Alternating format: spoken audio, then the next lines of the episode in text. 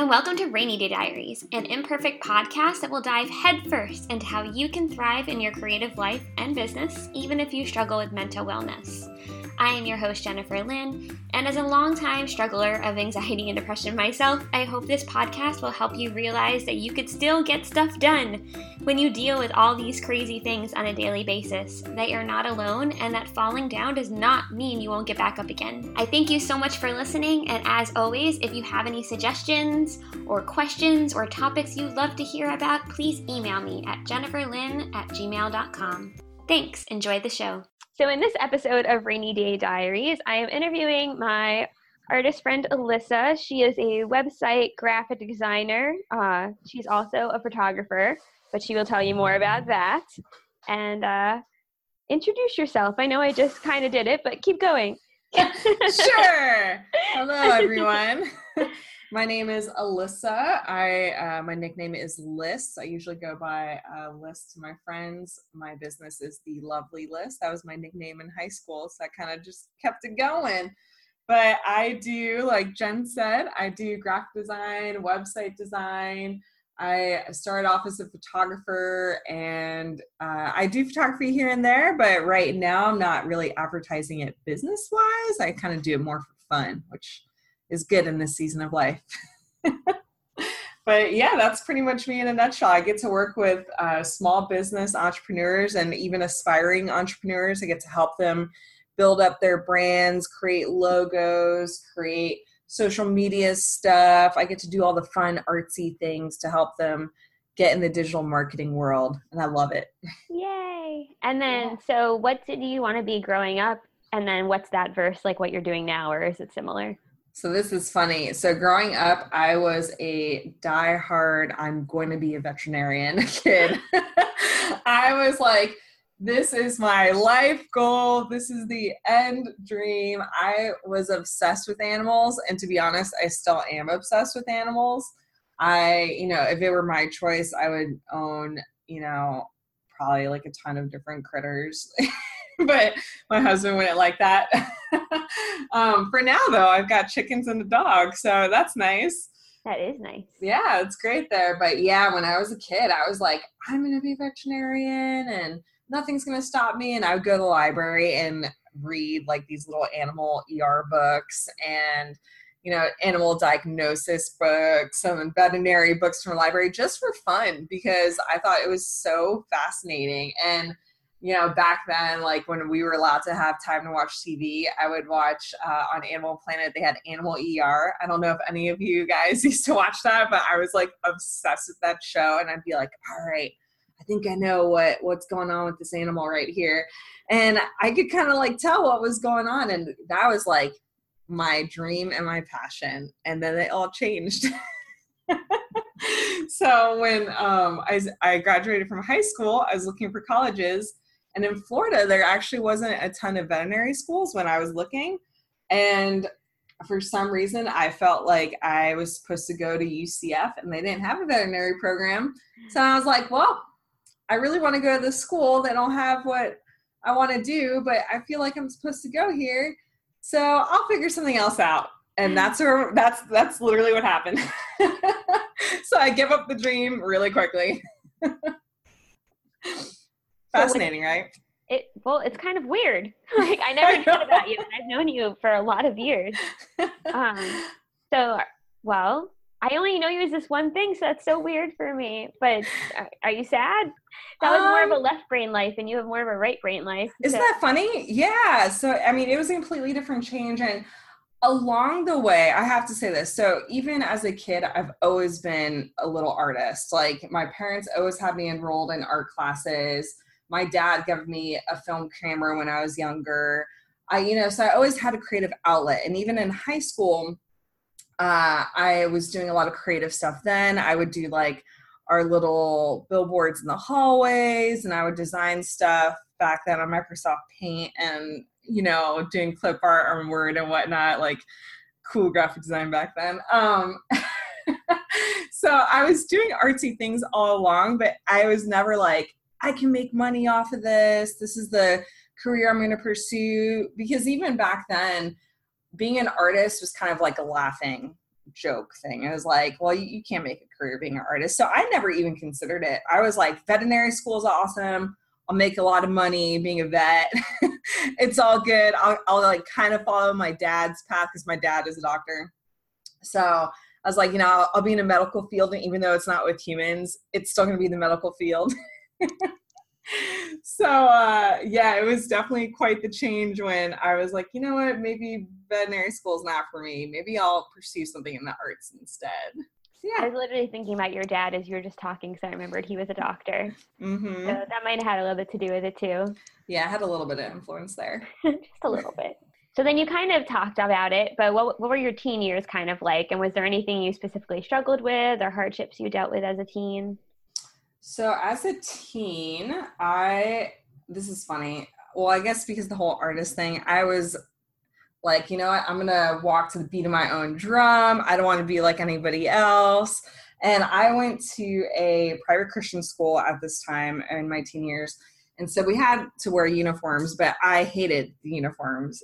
I was like, this is so stupid. Everyone looks the same. So I would always kind of like flare up. I would wear, you know, safety pins across like my belt and my clothing. I would make these really cool designs out of safety pins, and I would stitch things together, and I would try to put patches where I could. And, you know, I would wear like these funny cheesy pins on my bag, and I would try whatever I could to kind of be a little different, a little bit more edgy at, you know, a Christian school.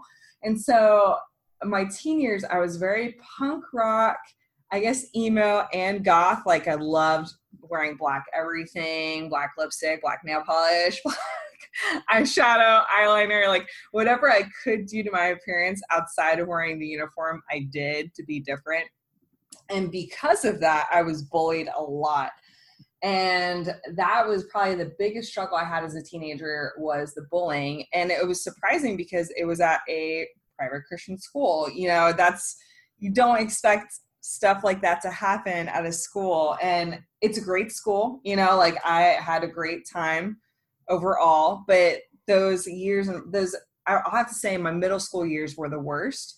That's where I got bullied the most by classmates and, you know, being called all these names. And yeah, I didn't have a lot of friends then, and I would be bullied for like not only my clothing, but my appearance, you know, my hair and, you know, my weight. And all the guys I was very tomboyish. So all the guys would make fun of me for having more of like a tomboy appearance to myself. And it really dug deep. I started to take that upon myself and be like, well, no one really likes me. Nobody values me. I'm trying to do my own thing and no one likes me whatsoever. No one even wants to talk to me. People are just making fun of me. What's the point? Okay, so because of all the bullying, I really took all that stuff to heart. And I feel like a lot of creatives tend to be very, I guess, they're really strong with their feelings, their emotions, right? And so we tend to take things really, really, really, really, really personally. And so that's what happened to me. And it got to the point where I got really depressed, and my parents didn't really know it. I didn't really show it that often, but I started getting a little bit more rebellious. So I would skip church to go, you know, smoke with my friends, and, you know, I would be cursing all the time. And I was just like not into life whatsoever. I was like, what's the point? This is stupid. And so eventually it got to the point where I wanted to kill myself. And this was probably right before my freshman year of high school. I was like, you know what? I'm done. This is it. Whatever. No one likes me. I just can't do this anymore. So I had written out like a suicide note. I didn't really have a lot of friends then. So and texting wasn't really a big thing then. Yeah, it's crazy to look like now at how teens communicate with each other compared to, you know, back then. But it's not like I could have posted on social media or sent out a text or something. I just wrote a note, and I was ready to kill myself. And I had been a cutter for a little while, and I would find creative ways to, you know, hide the cuts from my wrists and whatnot, so nobody would ask about it. But yeah, so I was going to kill myself. And at that moment, I was kind of like, you know what? this is it. I've been raised in a Christian school. I've been raised to believe in a God. And if this God is real, I want this to happen right now. Like, I want to know that I've got a purpose right now.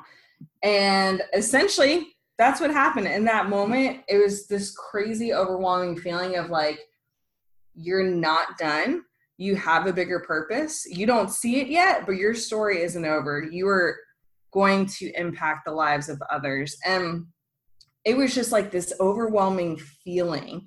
And so for me, you know, it's a huge part of my faith. For other people, you know, say the universe or whatever sent this sign. But that is what drastically changed things for me. So I went from being this outcast, hated, bullied little teenage girl, you know, in the corner. And after that moment of, I guess, just sitting in the silence and hearing that, I decided, you know what, I'm going to put myself out there. I'm going to try to block all these negative words and things that are coming at me and try to make the most of my life. And so shortly after that, I went and joined a lot of different school organizations that really I had no desire to do in the beginning, but I was trying to get my little introverted self out of its shell. And I joined all these clubs, joined marching band. I did color guard. And eventually I ended up being the school president later down the road, because I just decided, you know what, I'm going to throw myself out there, and people are eventually going to accept me for who I am. And I don't need to change who I am. I just need to be confident in that and walk in that and trust that I can empower people. And so it was a crazy shift. That is like 360. And since I only know Alyssa as like, Alyssa knows everybody. Like, I'll be in like North Dakota and be like, you know, Alyssa. So that's the person I know. So that's, it is like a super 360. It's a super 360. Yeah. A lot of people are surprised when I tell them that, when I'm like, yeah, I tried to kill myself and I really hated everyone and everything. And now I love people. And your parents weren't aware at all of like, I don't think they were. I haven't really ever talked to them about that stage of my life, to be completely honest. And so I think they knew I was a little different just from like the way I would dress. And, you know, like I always loved the punk rock clothing and ripped up clothing and like the Hot Topic sort of like attire, you know, when I was in middle school and high school. And my mom, I love her, you know, she's total diva. She loves, you know, higher fashion and nicer things. And she's always, you know, encouraging me to dress up nicer. But as a kid, I was like, no, I'm a tomboy, you know, I want to dress like this. And so like, they already kind of knew something was up, but I think it didn't hit until the suicide note happened. And did they see it? They were aware of that. Yeah, they saw it. So that's when they became aware of the situation. And from that point on, they were really intentional about investing more in me, making sure that they're asking me questions when I come home from school, and they're talking about what my day was like at school, and is anyone giving me any issues. And they began to cater more into my emotions, which was really critical and necessary for the rest of my growth in my teen years. That's awesome and a blessing in itself. Like, it didn't have to go that way. It could have went so many other ways. I'm happy. I'm happy too. So is there anything else? I know you talked about a little bit your parents and about God. And so is there anything or anyone else that specifically helped you get through a hard time or has helped you get through a hard time now? So from that moment with my parents, faith and all that sort of stuff, friends were really, really critical. So by getting plugged into more groups in school, I started to make more friends, and I had my little circle at the school, you know? And so I had this group of friends I absolutely loved, and they would pour into me. And same with, you know, I went to church back then. So I had my group of church friends, my color guard friends, and then like all these little group, you know, school group friends. And so eventually I was becoming friends with all these little groups in our school. So having community was super essential for growth and for, I've always been introverted. And so sometimes meeting new people like really, really scares me. And back then it really, really scared me. But it was one of those things where I was like, I knew I had to kind of take a step out and just try it and see what happens. And so now, like, I even encourage anyone, like, if you don't have that core group of people in your life, like, just go out there and try to meet people and try to find those friends that you just, they're, you know, they're your ride or die friends, because it makes all the difference. So I had that group. And then, like I mentioned before, like that school, I had the most amazing teachers who were super, super supportive, and they really invested in their students. So in high school, I had some great teachers that were definitely like pouring into me, and super thankful for them. And I would, you know, try to hang out with them and get encouragement and wisdom from them and whatnot. And so I really have them to thank too. But yeah, it was a good mix of like parents, friends, teachers, finding people to look up to. No, it's amazing. So, yeah. It's amazing that if I had that moment and that perspective, that shift that you had, then I'm curious what my school life could have been like. Granted, we didn't have clubs or like, I went to a private school too, but there weren't very many. Well, maybe there were. Maybe I'm wrong. But I'm like, I wonder what my life could have been like. Except I didn't really like anyone there. And there was only like 50 kids in the whole class, and so I'm just like, I don't know. Maybe I didn't. Yeah. Who knows? It's so funny. Yeah, like our class sizes were the same way. They were like, you know, under 60 people. So everyone was kind of like close knit. You still had your cliques in your class, you know, but for the most part, everyone still knew each other. And in my school, everyone knew, because there was only like 50 kids per class. Like you knew people, or I knew people younger and older, not necessarily personally. Yeah. But like in my school, and my school was it wasn't a Jewish school, but it was like primarily Jewish, mm-hmm. like, and rich snobby Jews too. Like, but it was like 90% popular people in my grade, and then there was like the long reject table, and like the boys sat on one side and the girls sat on the other, and so I was one of the rejects. And like every blue moon, one of the rejects would fly over to the popular people table, but it didn't happen that often. I don't know. It happens.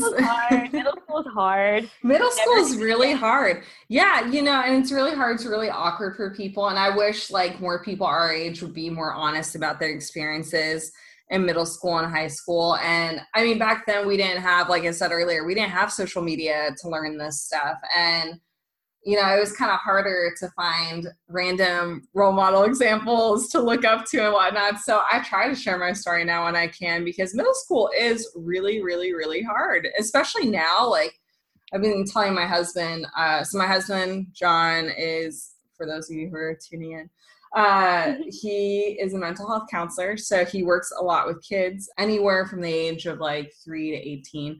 But a lot of them are in middle school now. And even with some of the stories that I hear about how these kids are getting bullied, they're getting bullied not only in person, but also on social media stuff as well. And it just blows my mind. And I'm like, man, my heart goes to these kids, because these are tough years. And I'm always like, it gets better. I promise it gets better. And it's so hard because, like, even as an adult, like if you're struggling, it gets better. It's like so not the right thing, but it's also so essential. Yeah. Middle and high school is not forever. I don't know. I don't know if I would have survived if there was an online also like it is today. Like it is today. Yeah. Imagine. Like that sounds really excruciating. So how have all these experiences impacted who you are today? And then have they impacted your choices or what you do for a living? I guess not really, but how you treat people, your personality. So a lot of that also changed, because this was something that I thought was really, really, really cool at the high school I went to. They had, right before spring break, they required everyone to do something called a mini master. And so it was almost like you got like 2 weeks off, but not really. So with mini master, every student had to pick like a charitable thing to do, like a mission trip, or you would do like a local service project. So they had all these different projects that you could take part of. And so for that week, instead of focusing on school, you're focusing on going out into the community. That's and so at first, cool. Isn't that cool? So at first so I was like, with what you like with you now. So, all right. So see, now this makes sense. So, yeah. So, you know, in middle school, I was still too young to travel. So I did like the local things here and there. But in high school, you know, it was like you could go overseas if you were old enough, and you could travel to another state if you were old enough. And I think you had to be like 15 or something like that. And I think I was like 13 or 14 when I was allowed to do mini-mester stuff. But anyway, so my first trip was actually after 9/11 happened. They opened up a trip to New York to do outreach for, you know, cleaning up in New York, for doing AIDS clinic stuff. We were staying at a homeless shelter. We were just trying to serve as many people as we could after 9/11. And that's where it all started, was doing these trips, and especially trips after tragedy, and working with people who were dealing with these really hard, you know, situations that had just taken place. And so went to New York a couple times after 9/11. And then I went to Guatemala, and I went to the Dominican Republic. So went from stateside to international, and got to see more of like third world-ish situations. And so from doing those trips, that radically changed everything for me. I began to like see what, you know, back then they didn't really show all these like things that happen, you know, behind the scenes. Like they didn't show you the kids crying in the street because they're hungry, and they didn't show, you know, they showed you the beautiful parts of Guatemala and the Dominican, you know, and they didn't show like all the heavy hitting stuff. Like even after, you know, 9/11, they didn't focus on like the mental health and the trauma and the people that were homeless after it, and people that, you know, they didn't tell all the gruesome stories. So I saw a lot of that stuff firsthand, and it really just changed everything for me. The whole combination of that changed everything for me. And so I really began to have a heart for people with those trips, because at first I was like, I don't care about anyone but myself. And then after that, I was like, wow, like there's so many people that are hurting and that are in need. And we are blessed enough to have the opportunity to help them, you know? So those trips were definitely kind of like another changing point in my life. And that's where the photography stuff kicked in, where I was like, you know what, I can creatively tell other people these stories. I can take pictures, I can draw based off of my feelings and emotions. I could find like creative ways to tell these stories. And so that's kind of like where the transition from the veterinary to the artistic stuff also happened. was doing those trips and taking the pictures and coming back and showing people the pictures and telling them the stories and kind of expanding on that. Yeah. So that whole mini-mester thing, I always encourage, I'm like, I would love to see more schools doing that, because that was such a crucial thing for me. And I know like even a lot of my other friends, like a lot of them are the same way, where we're like, those trips radically changed our lives and changed who we are. I never knew that existed. Isn't that crazy? Like, that's so nuts. And they still do it to this day. Like the school I went to, they still practice it, which is absolutely amazing. That they're like constantly every year sending out teenagers to do outreach and kind of get it instilled in their system, you know? So even when I went to college, I was like, all right, gotta figure out what I'm gonna do this year. Like, what can I do today? What can I do this week? Where can I go? Like, how can I help other people? And it kind of almost became like a little healthy addiction. Like, okay, where can I serve people to my best ability? Where is that gonna be best used? And yeah, so I love it. Did they help you process all those things? Because that's really heavy for like a 15-year-old to like go visit like some really tragic, heavy situations.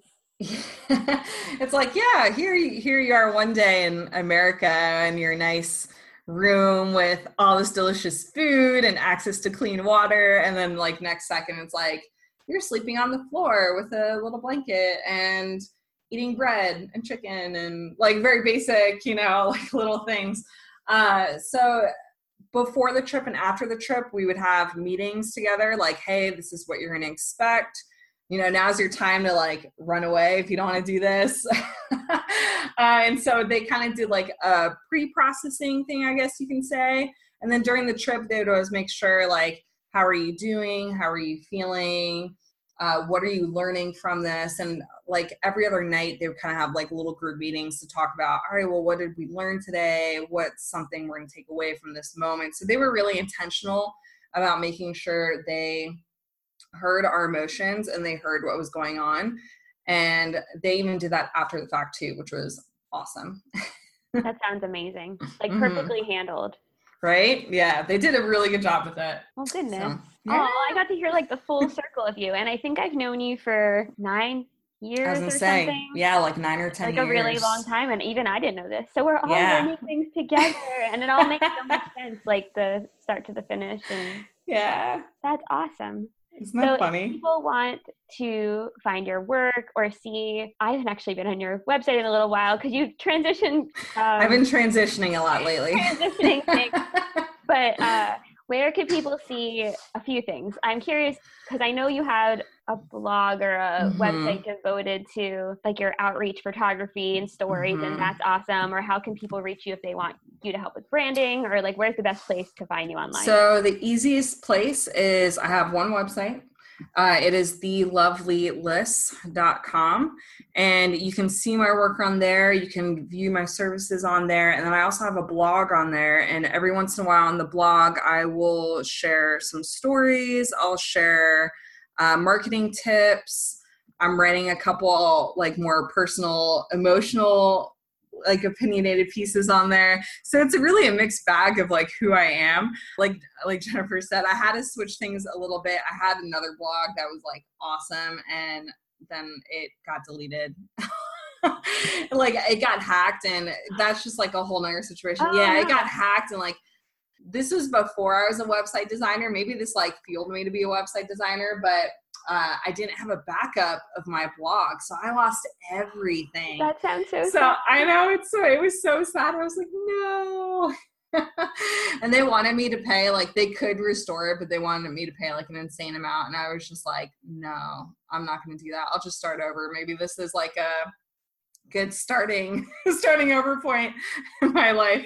So if you go to the website, thelovelylyss.com, you'll see a bit of my portfolio, services, blog stuff, and then I have links to my social media on there. I am active on Facebook and on Instagram the most, and I'm trying to do more stuff on YouTube right now, so trying to get some more educational content out there. Yay! So exciting. Yeah. Well, I have seriously enjoyed our talk, and I hope the people listening have as well. And I super thank you for being on my show. And thank you. Yay. I love you. You're awesome. I love you. You're awesome too. Thank you so much for listening. I really appreciate it. If you liked the episode, please subscribe, or even better, leave a review. It makes iTunes really happy and hopefully makes them share this podcast with other people, which would make me really happy. If you have any ideas for topics to cover or for people you'd like me to interview, please email me. My email address is in the show notes. And thank you again. Have a great day.